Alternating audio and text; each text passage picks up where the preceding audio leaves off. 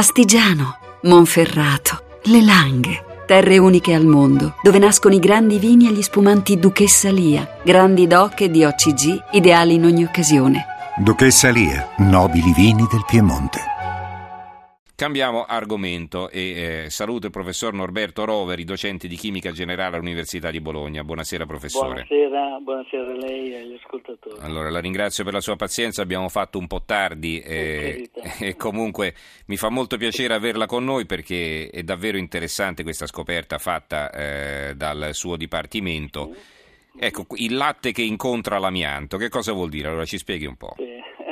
Niente, eh, tutto è nato nel 2000 quando io anzitutto devo presentarmi, sono eh, docente, sono ordinario di chimica generale eh, all'Università di Bologna, io ho sempre fatto ricerca nei biomateriali.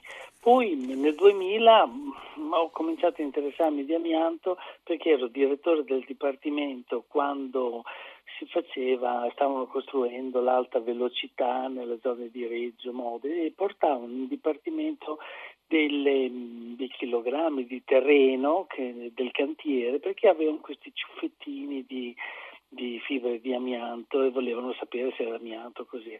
E lì ho cominciato a studiare questa fibra, pochissimi chimici la studiano perché è, una, è molto eterogenea è una fibra che mh, varia mh, enormemente a seconda dei metalli che trova mentre si forma. Eh, quasi tutti i geologi o per la patologia che questa geologi per la genesi della, della, di questo materiale o se no biologi e medici per le patologie che questa fibra provoca. Uh-huh. E comunque lì è stata l'idea di dire, beh, facciamocela in laboratorio. E abbiamo, comprendendo i due reagenti base, diciamo magnesio e silice, abbiamo sintetizzato fibre di amianto in laboratorio che se, se sono sintetizzate pure non sono tossiche e da lì è cominciata tutta una serie di lavori accademici, non applicativi, che hanno dato um, importanza diciamo, al nostro mm. gruppo perché per la prima volta si aveva un, un, diciamo, un, un riferimento di amianto purissimo e poi si aggiungeva un po' di ferro, si vedeva cosa succedeva, un po' di magnesio, cosa succedeva. E, insomma, uno standard di riferimento. Poi è andato avanti così fino al 2008-2009, quando abbiamo trovato un articolo di un, eh, di un eh, ricercatore bulgaro, il quale diceva bulgaro. Lactus mm. bacillus, sì, de, dell'est, sì. fosse Bulgaria, Polonia, mm-hmm. insomma, mm, quasi diceva il Lactus bacillus casei danneggia le fibre di amianto. Eh, beh, andiamo a vedere dove si trova il Lactus bacillus casei, si trova nel siero di latte. Nello yogurt, no? Mm. Ma nello yogurt, sì, in tutti i latticini, sì. insomma, diciamo, però molto, diciamo, dove viene scaricata è nel, nel siero esausto di latte, proprio la parte che viene, risulta rifiuto dopo che è stata tolta la ricotta, quella che chiamano la scotta, insomma, diciamo. E mm, questo siamo andati a prelevare questo siero di latte, abbiamo preso mm. dei frammenti di etani che l'abbiamo messo dentro. Cioè li avete messi semplicemente dentro un, un, una pentola piena di, di, siero di latte? No, no, un, un recipiente. Sì, sì, no, per capire. Eh un nome in modo proprio più semplice. E cosa succede? Che mh, mm, il siero di latte che di per sé non è molto acido, pH 5, 6, invece era luglio, col caldo, i batteri lavorano, i metaboliti lo rendono veramente acido. Allora se noi guardiamo come è fatto l'Eternit, l'Eternit per l'85% è cemento, quindi un carbonato di calcio un 10% sono fibre di amianto e un 5% sono un po' di silice, diciamo la sabbia che si usa per fare l'intonaco. Uh-huh. Quando il carbonato è noto in ambiente acido si trasforma in, in anidride carbonica, un gas che lascia il recipiente uh-huh. e il sale di calcio resta nella soluzione. Allora abbiamo visto per la prima, cioè è una cosa nota, lo sapevamo tutti che in ambiente acido il carbonato si scioglie in questo modo, uh-huh. ma vedere che da 100, 85% viene eliminato. Sparisce proprio, sì. In, in CO2 e, e, e, restano lì le fibre. Le cioè fibre si produce l'anidride carbonica, un gas. Mm. Esatto, e si formano e le fibre rimangono isolate. È stato lì che abbiamo detto, ma se noi siamo stati capaci da magnesio più silice creare in laboratorio, in un reattore a 180 gradi, in condizioni basiche, le fibre di amianto, adesso che abbiamo le fibre di amianto, perché non facciamo dalla reazione opposta, in senso opposto in ambiente acido e otteniamo magnesio e silice, ah. i componenti?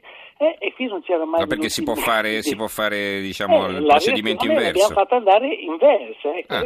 dopo tre mesi abbiamo avuto questa grande soddisfazione di vedere che si poteva prendere l'Ethermit, solubilizzarlo in siero di latte, ricavare le fibre, mettere le fibre dentro un reattore a 150 gradi con altro siero di latte e ottenere magnesio e silizio. Quindi lei prima prende eh, l'Eternit, eh, una parte la, esatto. la trasforma in anidride carbonica e quello che rimane esatto. con il siero di latte lo, lo trasforma... Fibre, eh. esatto. E, e quello che rimane lo trasforma in magnesio e silice. E questo, l'importante di questo processo è che il magnesio costa, cioè il magnesio ha un valore commerciale ah. e, e si ottengono in questo processo dei, eh, dei, diciamo, dei materiali di risulta che hanno valore Sono anche economico. utili. Eh utili. Nella e, prima e... fase, quando noi liberiamo la CO2, otteniamo tipo una idropittura, diciamo la pittura con cui noi pitturiamo i muri, mm. carbonato di...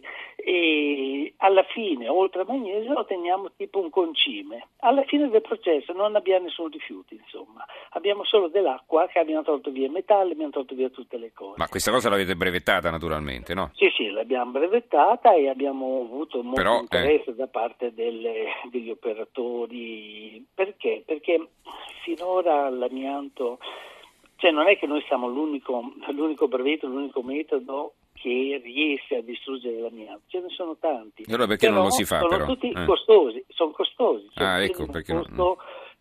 E nel caso vostro invece e quanto costa questo nel procedimento? Caso nostro invece è capovolta la cosa, cioè per la prima volta abbiamo un guadagno. Ci si guadagna invece di... ma pensa un po'. Esatto, quindi converrebbe quasi estrarre, cioè prendere... E allora adesso qual è la difficoltà di mettere in pratica, di applicare ma questa? Le difficoltà che noi abbiamo incontrato sono quelle burocratiche, sono col fatto che il metodo non è mai stato, cioè prototipale, insomma non è mai stato eh, messo in pratica prima, ci sono solo dei prototipi di laboratorio e tutti quelli che sono interessati, imprenditori, operatori, mm. a utilizzare questo trovano lo scoglio di avere l'autorizzazione, via, cioè l'autorizzazione anche se che non inquina assolutamente, cioè mm. abbiamo Con chi dobbiamo parlare, professore? Vi farebbe piacere tornarci sopra. Con, col Ministero, cioè noi col Ministero quale? Ministero, abbiamo il Ministero dell'Ambiente, mm. il quale potrebbe mettere, diciamo così, metterci una parola, nel senso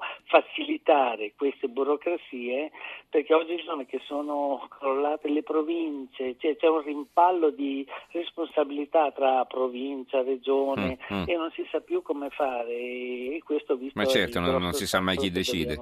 Senta professore, però, facciamo una cosa perché, eh, perché, adesso è un po' tardi, però io mi riprometto di tornare sull'argomento e cercherò di invitare il Ministro dell'Ambiente, con lei naturalmente, voglio proprio sentire che cosa ah, ha da dire. Mm? Ci proviamo, va bene?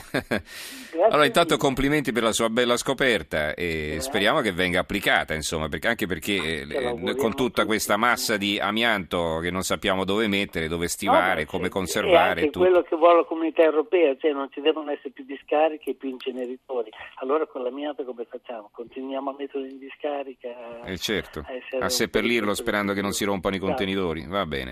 Eh. Grazie al professor Norberto Roveri, docente di chimica generale generale all'Università di Bologna. Grazie professore buonanotte. Grazie a lei buonanotte. buonanotte.